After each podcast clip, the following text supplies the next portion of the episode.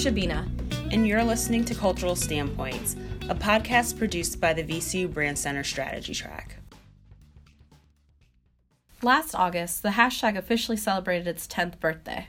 And the pound sign is somewhere crying about it. The hashtag as we know it today was first introduced in 2007 by Chris Messina, who proposed using the pound symbol as a channel tag to aggregate and find similar conversations. Fast forward to today, the hashtag is not only used to track and collect conversations on social media platforms, but it's also a badge of honor for our culture's most astounding conversations.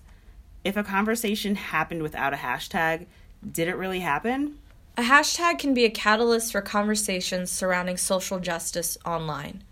A prime example of that is tackling Hollywood's representation problem.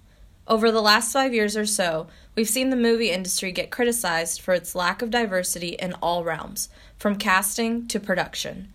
As a repercussion, the Academy Awards have taken a brunt of the criticism for its lack of inclusion in nominees and nominators alike. Enter the hashtag OscarsSoWhite.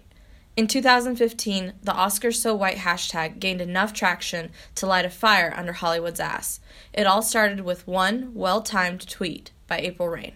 We spoke with April to learn how it all started.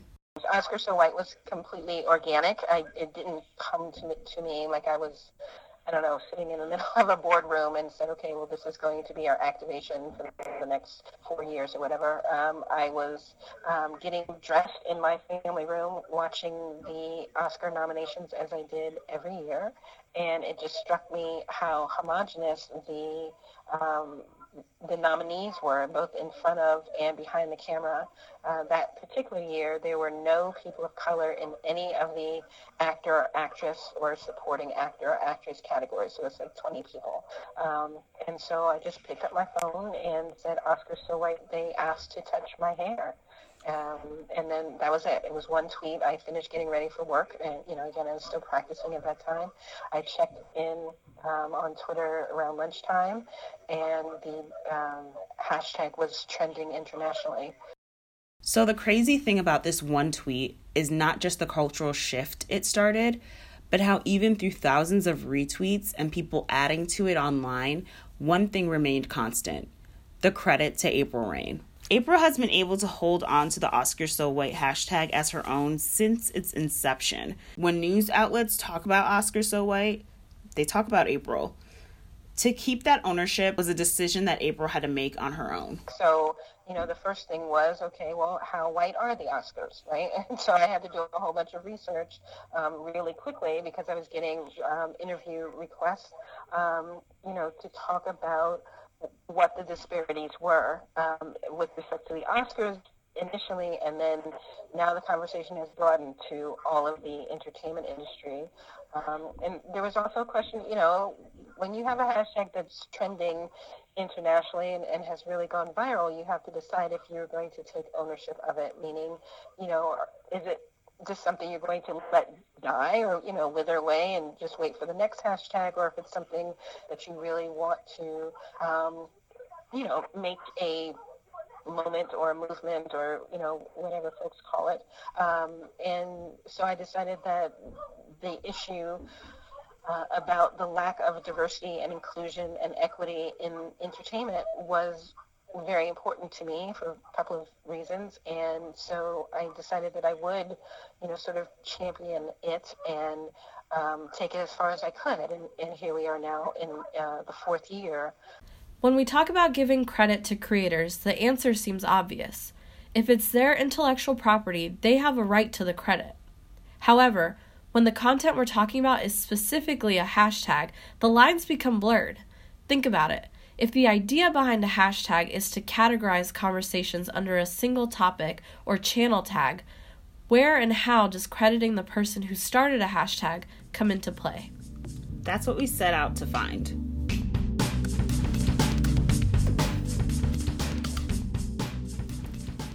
We can't have this conversation without getting input from an influencer.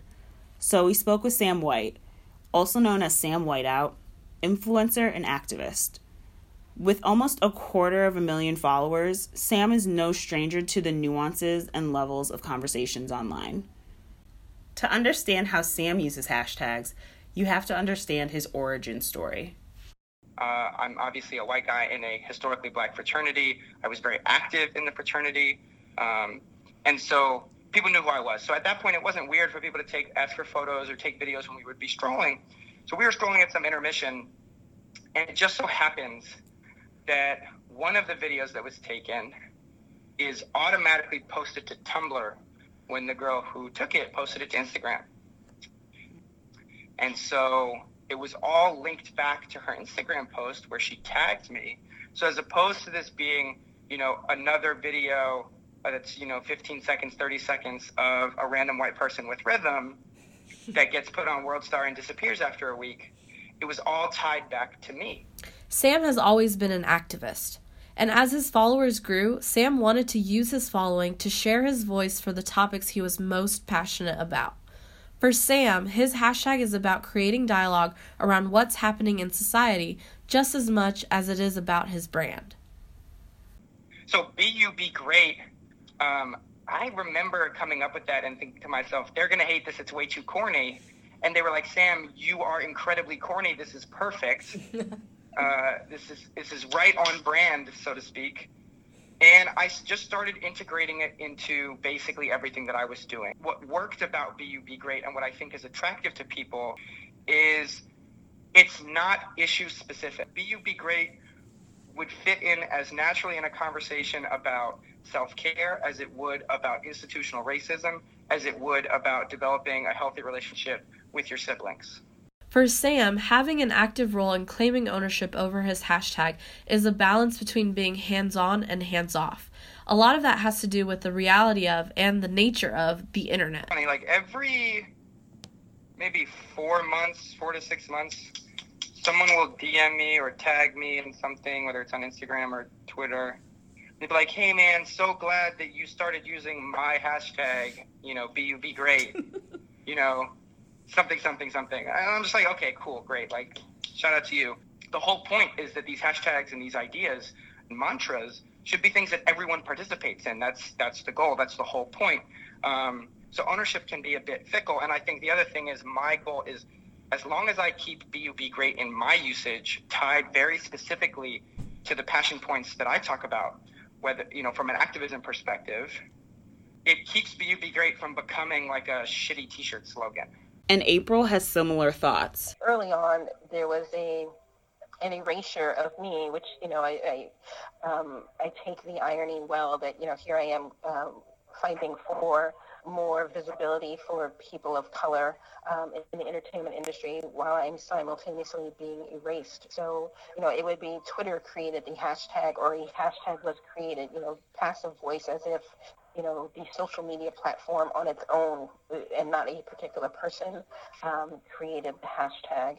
Um, so, you know, I had to course correct there. And so now, you know, I've got this community of folks who, um, when they see it happening, uh, even today, you know, uh, I'll get a tweet that says, um, you know, how can you discuss Oscar So White without talking about its originator? And then they tag me at the very end. So they are taking it on, on themselves, you know, to ensure that I'm getting um, proper credit. But I don't need to be in on every conversation. So every time someone mentions Oscar So White, you know, I, I don't need them to call me or ask me for a quote or something like that because I, I, I, don't think that's necessary.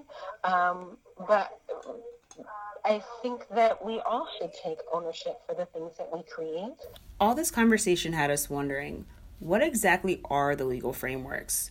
Do legal frameworks even exist? We spoke with tech attorney Roman Fishman, also known as the legalist, to find out just what could be done to protect creators of hashtags. The first answer is can hashtags be protected and trademarked? The answer is yes, or I can say hashtag yes. Uh, if you ever try to trademark hashtag funny, um, well, that is not really in the stream of commerce. It doesn't uh, identify a good. Um, it's merely descriptive, right? It's just funny, so descriptive things cannot be, uh, generally cannot be uh, trademarked. Um, but if you try to um, uh, trademark hashtag Coca-Cola, uh, which is would be an easy example, and then that would be trademarkable. Partly because Coca-Cola is already uh, trademarked. But but as an example, the, the difference between something that is as related to commercial activity and something that is not. From the perspective of the of the USPTO, the hashtag itself does not change the the the meaning, the legal meaning of what a trademark is. It's just basically, you know, it's hashtag whatever, and that whatever has to identify the source of goods. It's good to hear that there's something out there that could help protect hashtag creators. But there's a problem with relying on creators to pursue legal measures. Legally claiming something costs money, it takes time, and because of how fleeting the internet is, it can be difficult to pinpoint the right moment in time to take action. And for the average Joe, that's not really something that's attainable as soon as a hashtag gains popularity. That brings us to the idea of erasure. Our conversation deals with the erasure specifically of people of color, women, and the LGBTQ plus communities who are often written out of their creations and forgotten about historically. Think of a hidden figures type of situation. I think if you look at Miss Burke's uh, hashtag Me Too, mm-hmm. um, she is only now receiving a shred of the credit that she deserves for that. Um, and there are a number of reasons why she was denied credit. Part of it is absolutely because credit can get lost in the the clusterfuck of the internet. That is a that is just a reality, um, and that can happen to anyone. However, it is certainly, certainly exacerbated by the way in which uh, black culture has always been a victim of theft by quote unquote mainstream culture. So, um, Miss Burke is a dark skinned black woman. Um, she doesn't look like J Lo, yeah. right? Mm-hmm. That absolutely, you know, plays into the way in which folks felt like they could take her idea and there was going to be no consequences. Sometimes people steal ideas and they don't know that they're stolen. That certainly happens. But at some point along the way, there are certainly decisions made by people on scales large and small, like, hey, we don't have to worry about that. Or we don't we don't need to bring her in as a speaker. We can have these other people. The little man is at a disadvantage when it comes to protecting property online. So, to fight the erasure of creators, but specifically marginalized groups, we should be vigilant in giving them credit. So the next time you see something trending online, ask yourself, who started that? Thanks for listening to Cultural Standpoints, a podcast produced by the VCU Brand Center Strategy Track. A special thanks to Sam White, April Reign, and Roman Fishman for their time.